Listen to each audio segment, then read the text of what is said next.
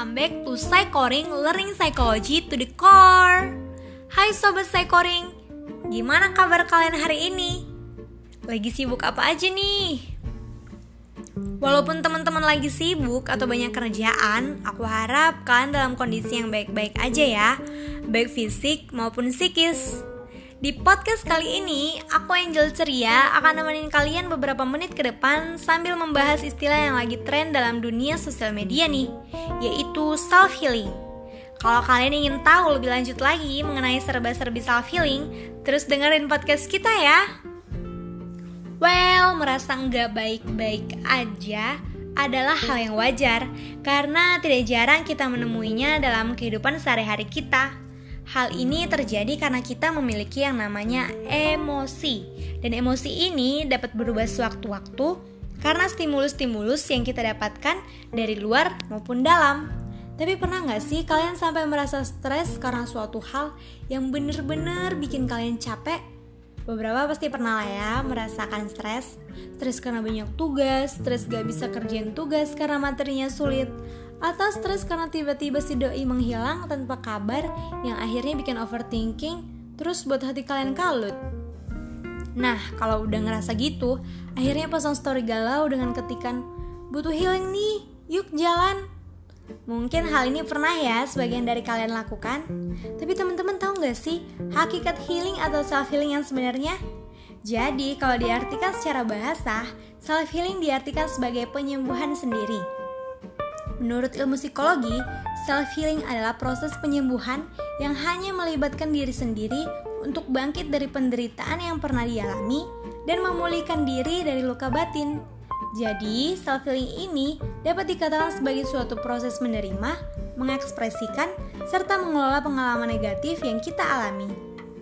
Tujuan dari self-healing ini agar kalian bisa menerima, memahami, dan dapat membentuk energi positif dalam diri kalian. Ketika teman-teman berhasil melakukan self healing, kalian akan merasa lebih tenang dan tegar serta kembali semangat untuk menghadapi hal lain ke depannya. Terus, bagaimana sih caranya self healing? Sebenarnya cara self healing ini sangat beragam dan kalian juga bisa melakukan suatu hal yang membuat kalian bisa meregulasi lelah emosi kalian dan membuat lebih tenang. Tapi, jangan sampai melakukan hal yang bisa merugikan diri sendiri dan orang lain ya. Nah, di Sekoring kali ini bakal ngasih kalian tiga cara untuk self healing yang bisa kalian lakukan di rumah sendiri tentunya. Yang pertama itu ada me time.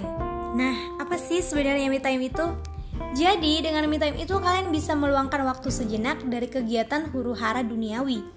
Bagi kalian yang sibuk banget, tenang aja, karena me time itu nggak perlu lama-lama.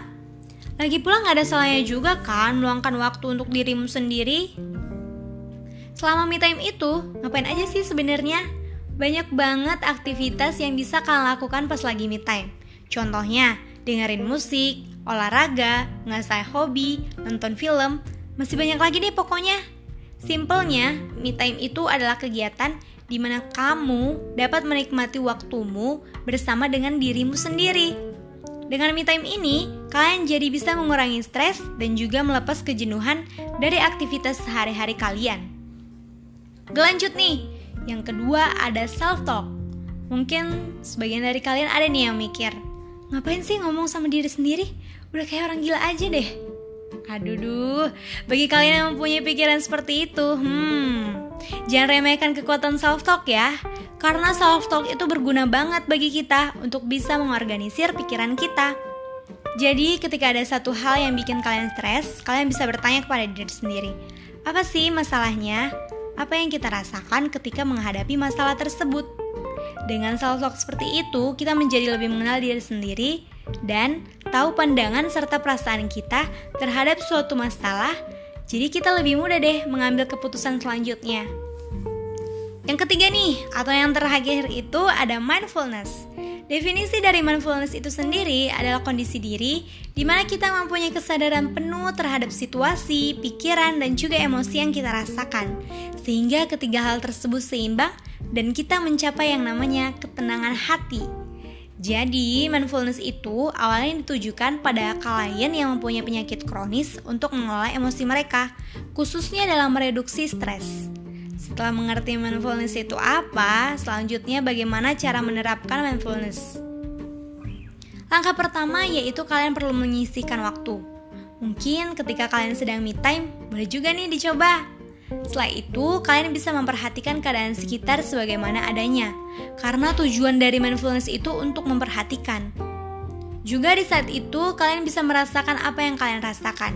Ketika kalian sedang marah, sedih, ataupun kesal, kalian jangan menolak atau mengabaikan perasaan tersebut ya.